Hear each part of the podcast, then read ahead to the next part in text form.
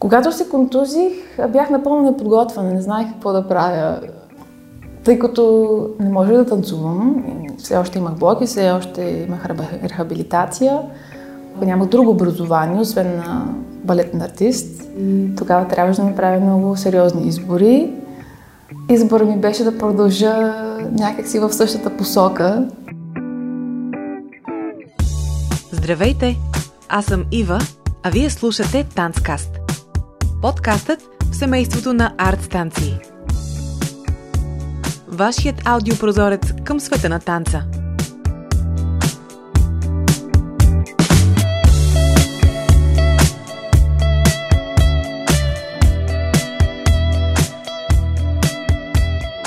Днес в Танцкаст ви срещаме Селица Зафирова. Тя е истински пример за това, че ако искаш нещо силно и си готов да жертваш много – можеш да го постигнеш и да бъдеш щастлив. И още по-ценно. Тя е пример за това как, ако живота ти поднесе лимони, да направиш страхотна лимонада, с която да почерпиш и всички около теб. Но за това малко по-късно. В началото, чуйте как започва нейната балетна приказка.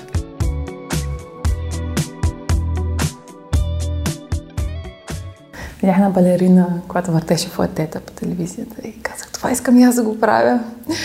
И така някакси тези мои думи са останали в съзнанието на моите родители. Те леко ме побутнаха в тази посока. И започнах с курсове, с школа тук, школа там, усъвършенстване на все пак разтягане, координация, внимание, концентрация – и след това започнах пътя си професионалния в Националното училище. Тогава беше Държавно хореографско училище, сега е Национално училище за танцово изкуство в София. Цялото ми внимание, цялата ми енергия бяха насочени към танца. И това беше в продължение на 8 години. Всеки ден.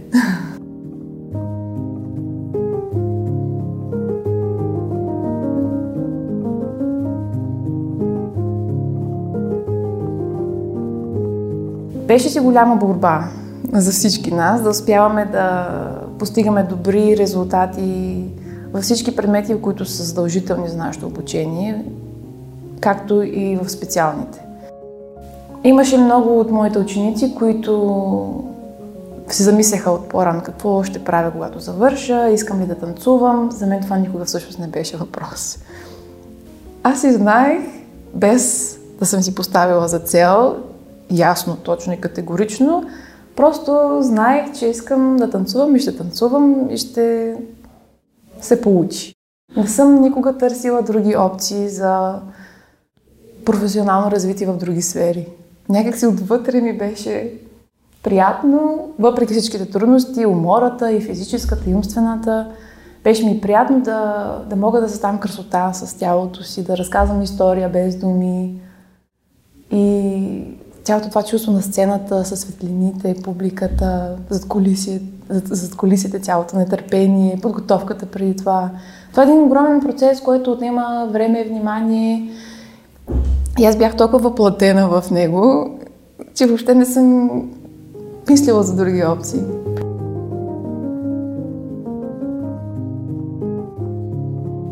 Може би точно заради нейната увереност в пътя напред – Съдбата й поднася невероятни възможности, а тя пък има смелостта да ги грабне. Така, малко преди 12 ти клас, пред Елица се отварят вратите на Академията Киров. Аз и семейството ми отивахме да посетим церемонията по завършване на образованието на големия ми брат в Штатите. И съвсем случайно малкият ми брат се запозна с сина на директора в самолета. И след това ние се разговорихме и стана ясно, че едно от най-добрите училища в Штатите с много изявена руска школа е него. И той каза, ами защо не минете през училището на връщане? Може би можем да направим някаква промяна във вашето развитие. Ако искате, минете, за да видим на какво ниво сте и дали можете да паснете за нашата програма. И толкова се зарадвахме. Защо пък не? Хайде ще пробваме. След около А, една седмица пътуване нагоре-надолу и щатите, много емоции, никаква подготовка. И последните 10 часа бяха прекарани с седящо положение в колата. Отидох а, в училището и показах какво мога. Аз си спомням, че направих станка и след това направих няколко упражнения на среда и мисля, че имах дори две комбинации от алегро, малко алегро. И това беше. Бях доста притеснена, но получи се накрая. Дадоха ми около 75% стипендия, но имаше шанс да ми дадат пълна, а, ако можеше да видят нещо повече от мен. Да речем записи на вариации, на спектакли, на някаква изява на сцена. И ние бързо изпратихме всички материали, които имахме и получих 100% стипендия. Голям фактор тази година в Киров беше, че специалните занятия в това училище бяха доста по-дълги от тези, които аз бях свикнала в България. Танцувахме от два и половина след обяд до 7 вечерта. Имахме един час станка, един час астрономически. Станка, среда, алегро, палци и в зависимост от това какво ни предстоеше, представление или изпит, се занимавахме след това и с репертуар. Беше доста тежко. Тук програмата беше по, доста по-кратка и часовете бяха подредени по различен начин. Имахме и академични часове, смесени с специални часове. Започваме да речем с класика, след това имаме академичен час, след това имаме друг специален час. Понякога програмата беше по-разбъркана. Там си спомням, че беше строго отредено за тези и тези класове да започнат началото на деня с академични часове и след това да довършат деня само с специално. Или вайса върса. Не съм фен на разбърканата програма, защото тогава е трудно, имаш 10 минути междучасие, в което трябва да се преоблечеш, нямаш време за загрявка, огромен фактор, който сега преподавам на младите таланти, че трябва да се научат как да се загряват правилно, а това от, сама по себе си отнема около 15 на минути. А когато човек има само 10 минути междучасие, как да успее всичко? И след това да се представя на топ ниво в часа, не е оптимално. Със сигурност се чувствах накрая по-силна със себе си, тъй като също семейството, приятелите много ми липсваха. Нямах възможност да се прибера една цяла година. Това беше доста тежък период, емоционален. Но имаше доста други ученици като мен и ние се поддържахме едни други, малко или много, все пак това ни успокояваше. Това за сигурност ми изгради като по-силен характер и ми даде вяра в себе си, че дори да ми е трудно, мога да се справя и сама.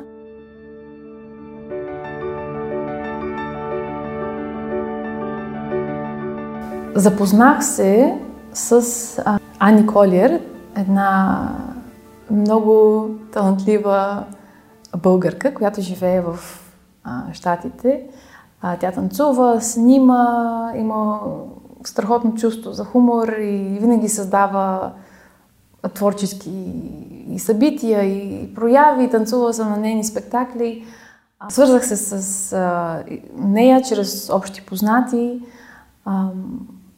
и в града, в който тя живееше, също имаше балетна компания.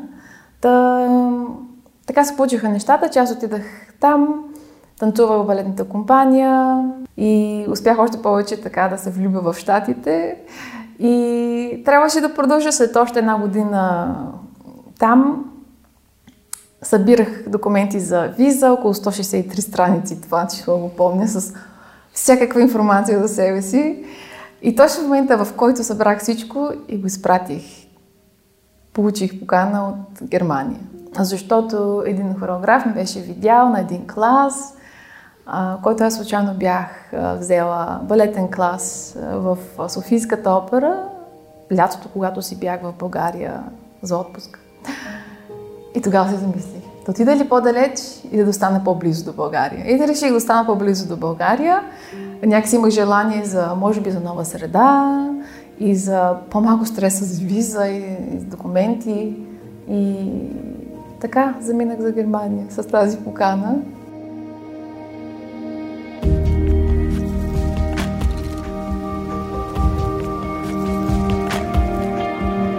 Аз всъщност не познавах неговата работа, но се запознах след това. Той състави а, един много прекрасен, много весен, много цветен спектакъл за балетната трупа, в която танцувах в е, град Есен. Макси Морец се казваше спектакъла.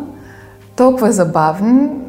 Танцувах много различни роли и а, успях да разбера, че един професионално реализирал се балетен артист може да бъде и хореограф, и директор, и балет майстор, и да дава класове, и да преподава стъпки, и да композира, и да организира събития културни, които са свързани с обогатяване на театрална трупа, на театрална компания, дори на цял град. Този човек организираше такива огромни събития на огромни сцени, с оркестри, с певци, с танцори.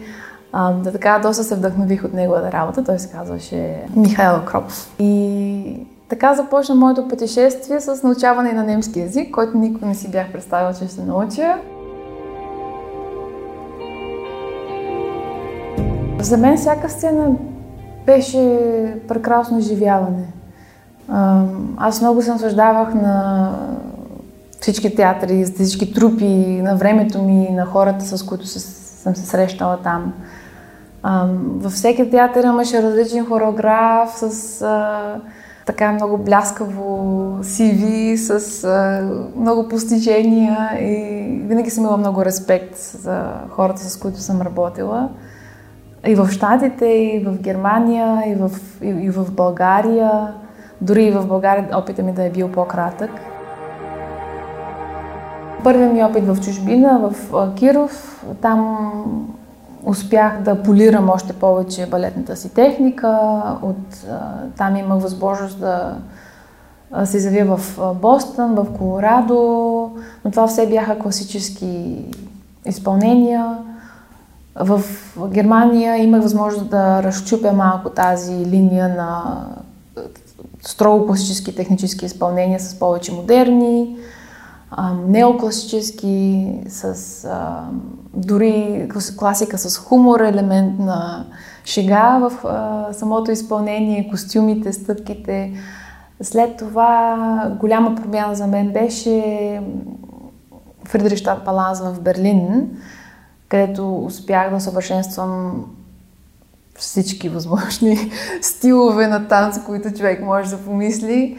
А, това си беше едно предизвикателство, което напълно разчупи представата ми за това какво мога, тъй като е, бях свикнала, така да кажа, с класическите изяви, с модерния балет, неокласиката, но там се запознах по-отблизо с а, различни стилове, които са по-нетрадиционни и, и дори не се изучават в балетните училища, а човек успя да се запознае с тях от такива събития в театър с хореограф от първо лице. А, дали това ще бъде хип-хоп, стрит денс, имахме много джаз, имахме класически а, бални танци, в някои хореографии определени стъпки бяха от а, тези стилове.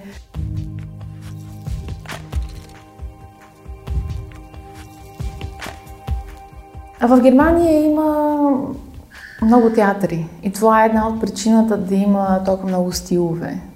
И тези театри се поддържат от държавата в 82% от случая. И затова те също се радват на много ресурси.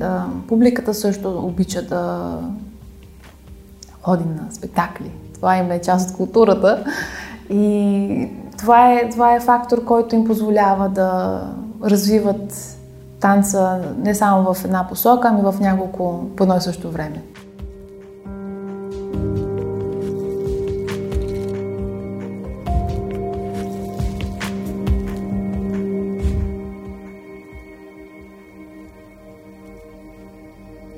И точно когато е на върха, се случва най-лошото за един танцов артист. Сериозна контузия, която не й позволява да танцува две години –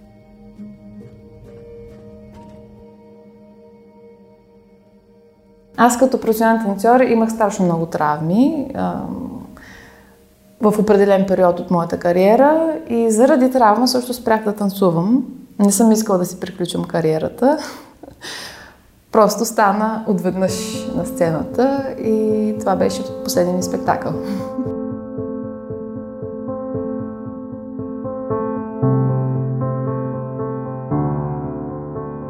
Има едни много луди поддръжки с, с моите партньори, с едни много луди костюми, а, с плавници на високи токчета, с а, прехвърляния през глава в мост на въздуха, приземявания в странни позиции.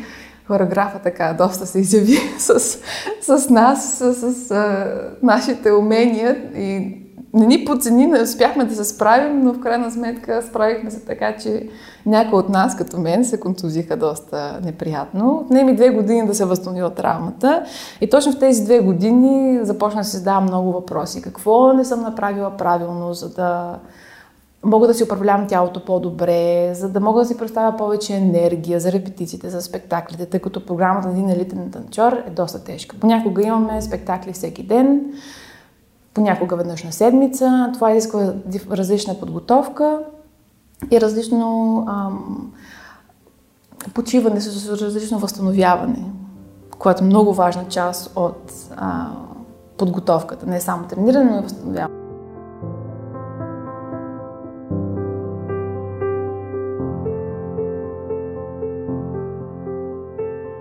Въпреки, че съм се стремяла да поддържам тялото си в добра кондиция и да предоставям и почивка с, да речем, сауна, с парна баня, с мануална терапия, допълнителни тренировки. Последните години се опитах да добавя с малкото информация, до която съм имала достъп и то достоверна, да добавя допълнителни тренировки, за да развивам други качества, като сила, като бързина, като издръжливост. Мразех да тичам.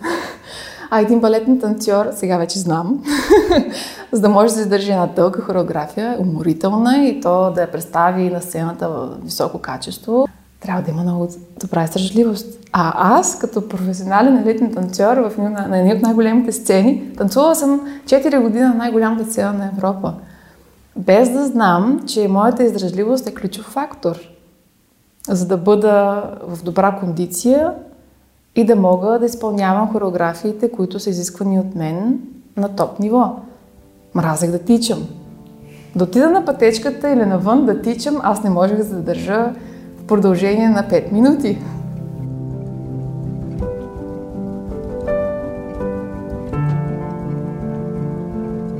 Една комбинация от Allegro трае между 30 секунди, дори по-кратко, до може би минута, минута и половина, ако е много дълга комбинацията.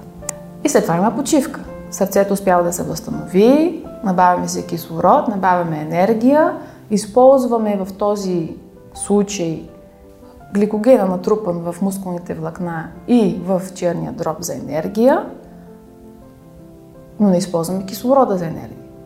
По кое време използваме ние кислорода за енергия? Това е друг тип енергиен процес на клетъчно ниво. Никъде нямаме продължителност на движение, на непрекъснато движение за повече от няколко минути максимално и то в не много, много интензивни, високи а, нива на изморителност. За да успеем ние да изпълним една хореография, която е по-дълга, на топ ниво, без да се изморяваме бързо, ние трябва да добавим този елемент, в който ние тренираме употребата на енергийната система, изискваща кислород за енергия. Така свикват и клетките да я използват, и сърцето, и белия дроб, цялата, цялата система физиологична на едно човешко тяло. Да започна да се задавам въпроси. Какво не съм направила? Какво е можело да направя? Какво не съм знаела? Какво не са знаели моите педагози и балетни майстори в театъра? Реших, че всъщност много се интересувам от, от това как едно балетно тяло, тяло и психика се подготвят И то правилно, здравословно. Така че тялото да, и ума, двете са много важни. Заедно да могат да служат ам, в а, отлична кондиция по време на кариерата на един танцор, както и след. И благодарение на програмата, която избрах, учебната, успях да науча всички тези детайли, които са били много важни и до които не съм имала достъп. Елица завършва програма по приложни науки в танца в Швейцария, която отваря очите и за много проблеми в обучението по танц в световен план. Става въпрос за тотално преосмислене на учебния план на едно специализирано училище. Има такъв пример. Този пример е отнел десетина години, за да се приеме сериозно, там където функционира. Той е съставен моите лектори в университета, който завърших в Швейцария и се прилага в а, кралските балетни училища, например в Лондон или в Бирмингам. Има и такъв модел на работа също в Австралия. Разбира се, там има много спонсори, меценати, които обожават изкуството и искат да спомогнат за неговото бъдещо развитие и процъфтяване. Тези методи, които се прилагат, имат много ресурси. Пак, връщаме се към деталите, които трябва да наблегам на различна подредба на академичните часове, различна подредба на специализираните часове, дължината на един учебен академичен предмет да бъде съгласувана с това колко енергия, колко внимание отнема това на децата, които след това или преди това са били или ще трябва да бъдат в един специален час. Дали това ще бъде класика, дали това ще бъде модерен балет, дали това ще бъде ам, дует или характерен танц, или исторически танц, които също отнемат огромно количество внимание и енергия. В различни части на деня, в различна интензивност. Ако говорим за една цяла учебна година, трябва да се погледне цялата картина на тази година. Кога са изпитите, кога са концертите, какво се прави в тази част от годината. Има ли много фактори от академичните часове, които стресират допълнително учениците, които в същото време трябва да се подготвят и за изпити, и за спектакли. И ако е така, тези трябва да се планират по друго време. За да може психиката на тези подрастващи млади таланти да се запази. И то в здравословни граници. Защото много децата след това имат проблеми с себеоценката. Защо? Защото може би не им се получава, може би се изморяват, може би не разбират откъде идва това. И не успяват да постигнат резултатите, които те искат и които се изискват от тях.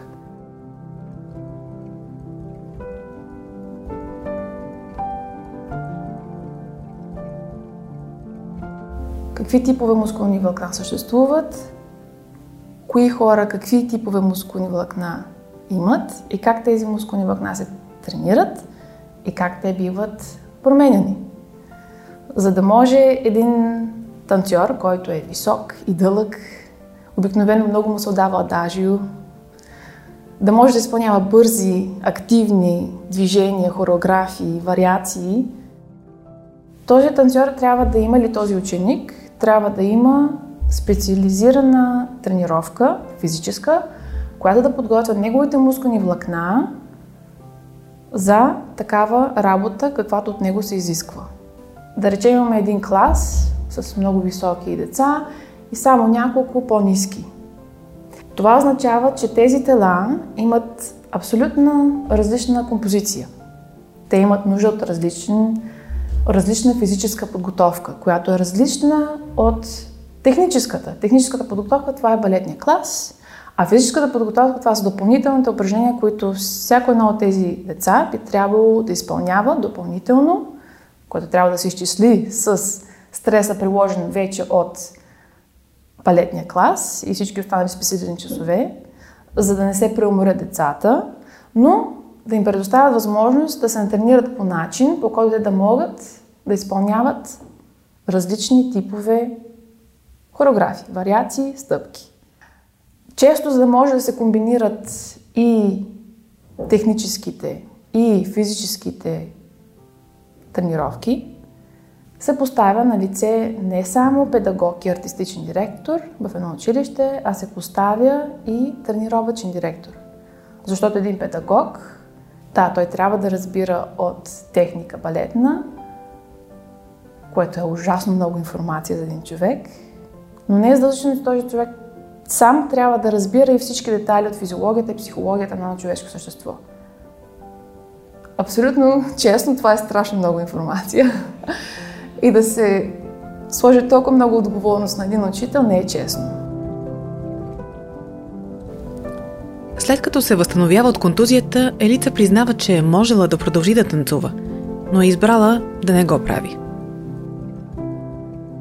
Реших да не продължа, защото бързо успях да разбера, че това, което знам, вече ще искам да го прилагам за себе си, но тъй като съда на балета не е приел напълно иновациите на науката, ще бъде трудно да намеря място, в което това, което аз знам, ще бъде приложено и често ще бъде ще се създаде ситуация, в която аз ще трябва да направя нещо, което аз знам, че не е здравословно и няма да искам да го направя и ще съм в една постоянна борба и няма да ми доставя удоволствие.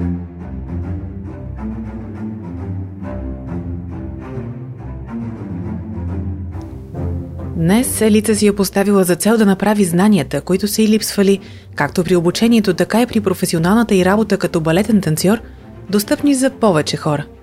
Как го правили? Тя е лектор и преподава наученото на подрастващи, а и на възрастни танцори.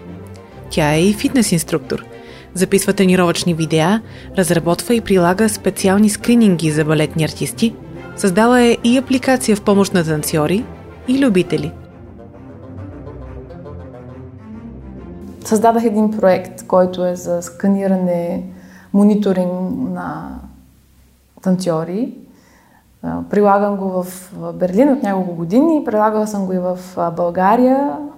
Тествам 117 различни фактора – с много изчисления определям различни слабости и силни страни на танцорите, предоставим тази информация на лесно разбираем език, така че те да опознаят тялото си по-лесно и да знаят, аха, трябва да наблегна на това, за да подобря това, трябва да наблегна на нещо друго, тъй като имам прекалено много от другото, понеже ние танцорите обичаме да правим само това, в което сме добри, като например високите, дългите, обичат адажиото, по-компактните, по-низките на ръст танцори обичат бързите, експлозивните стъпки, а е възможно това да се обърне.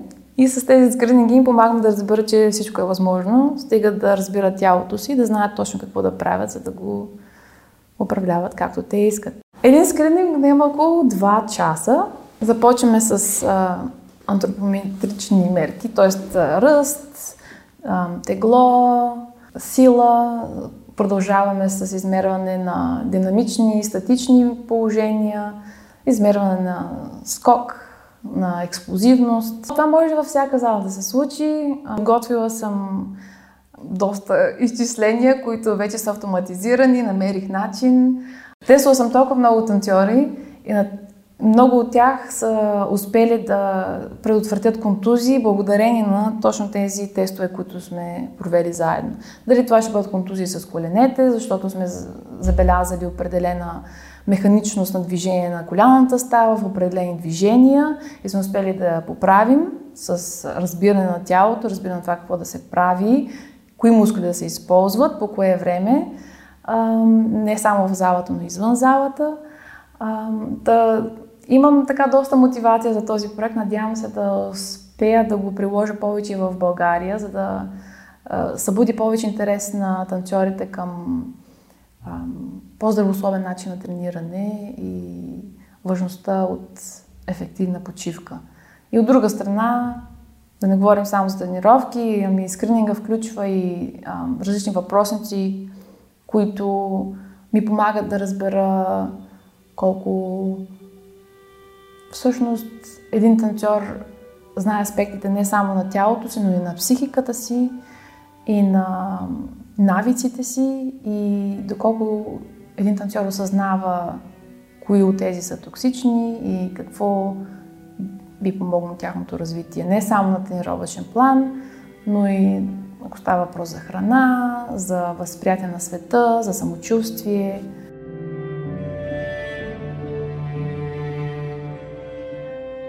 Видеята, които записвам, са част от проекта ми, това е различен проект, създаване на мобилна апликация, която да има две различни страни, които да са интересни за едната за професионални балетни танцори, артисти, а другата за хора, които обичат а, активните физически занятия и а, този детайл на елегантност от танца.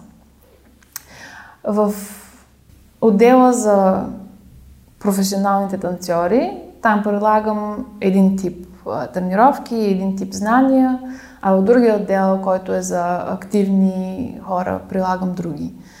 Имам физически занятия, имам медитация, имам различни методи за мануална терапия, които човек може да приложи сам на себе си, да намери определени точки, да ги манипулира, за да отпусне напрежение, стрес и болка. Опитвам се да обхвана не само професионалната страна на танца, но да приложа танца и в занятия, които са интересни и здравословни и полезни за всички останали хора. Част от видеята, част от упражненията могат да бъдат намерени в YouTube. Всеки, който иска, може да пробва.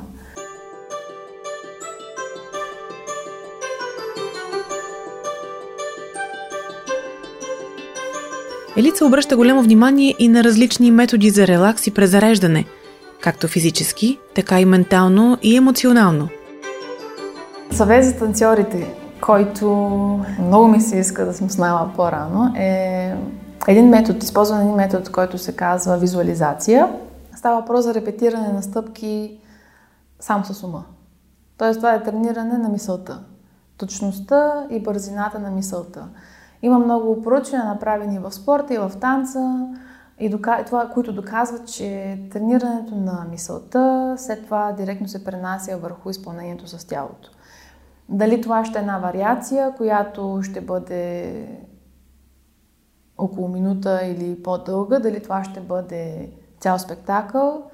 Всеки танцор има възможност да го направи в къщи, в залата, и преди спектакъл, и преди репетиция, или вече преди да заспи просто затваряне на очи и създава една представа за себе си на сцената с всички фактори. Това ще бъде светлина, завеса, публика, ам, директор, който стои отстрани зад колисите и наблюдава как изпълнението ще бъде поднесено на публиката, с а, притеснението, с емоцията от самия фактор, че това се случва на сцена, на живо с музиката, с оркестъра.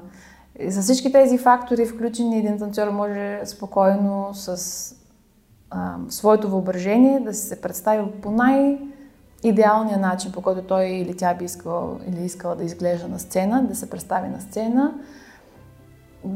Просто да изрепетира вариацията или стъпките или спектакъла си на ум. С такава прецизност да изпълни на ум стъпките си и с такава увереност, че да може това да се пренесе след това наистина в физическия свят, когато дойде време за репетиция или за спектакъл. Това работи. Аз съм го правила, аз съм го опитвала. Научих се на този метод преди няколко години. след това разучих всички подробности по време на обучението си в университета. Прилагала съм го на, след това на танцори, с които съм се занимавала и има много добри резултати. Подига се самоувереността, повдига се качеството на изпълнение.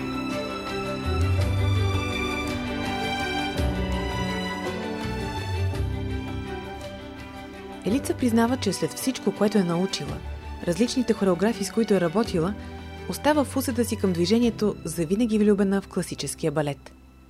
Но се надява някои от токсичните практики, за които сме чували, да престанат. Аз винаги съм обичала класиката. а, беше ми така доста трудно да разчупя тялото си а, и да разчупя и разбирането си за това как аз бих могла да употребявам, да насочвам тялото си в различни аспекти, стилови аспекти на танца. Запознала съм се с много различни стилове, но някакси ми е останало класика, неокласика са ми останали като така най-любимите най-любимите стилове на изпълнение. Дори когато импровизирам сама, пак така стигам до по-класически елементи, отколкото по-нетрадиционни. да, сега има много движения така емоционални в това колко трябва да остане класиката класика, колкото класическите балети да останат класически балети. Правят се страшно много модификации на хореографии, които са вековни, които са традиционни. и се получава един голям мишмаш. Според мен така желанието за модификации на хореографии идва от новия поглед на това какво може, над какво може тялото, е, колко по-екстремни могат да станат движенията, колко по-интересни могат да станат за публиката, колко повече посещаемост биха имали тези спектакли и оттам се завърта пак кръга за задоволената публика, за добрата критика, за, за, за, добрите, за добрите аплаузи на края на спектакъла, за качеството на трупата като, като цял екип. Ам, има винаги място за иновации на хореографиите, но хубаво да се запазват и класическите варианти. Те създават така чувството за традиция, златната традиция на балета.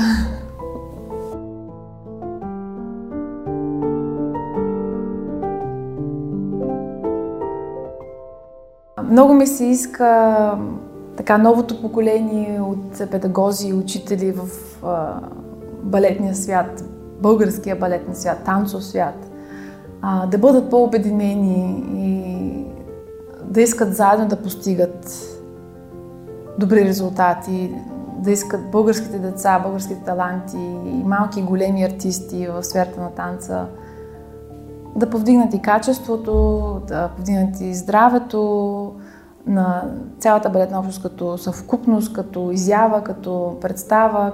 Но това трябва да стане заедно. Да работят заедно и да изграждат артисти, които не са егоцентрични, а които успяват да обменят информация и опит с останалите, за да мога, може генерално нивото на всички да се повдигне, а не само на единични примери, единични артисти. Разбира се, винаги ще има конкуренция, важно да има конкуренция, но тя да е здравословна.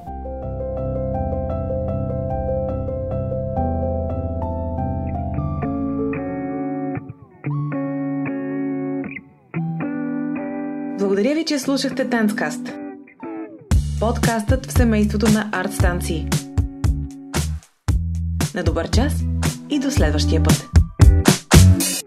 tried to shake it, find a way to get you off my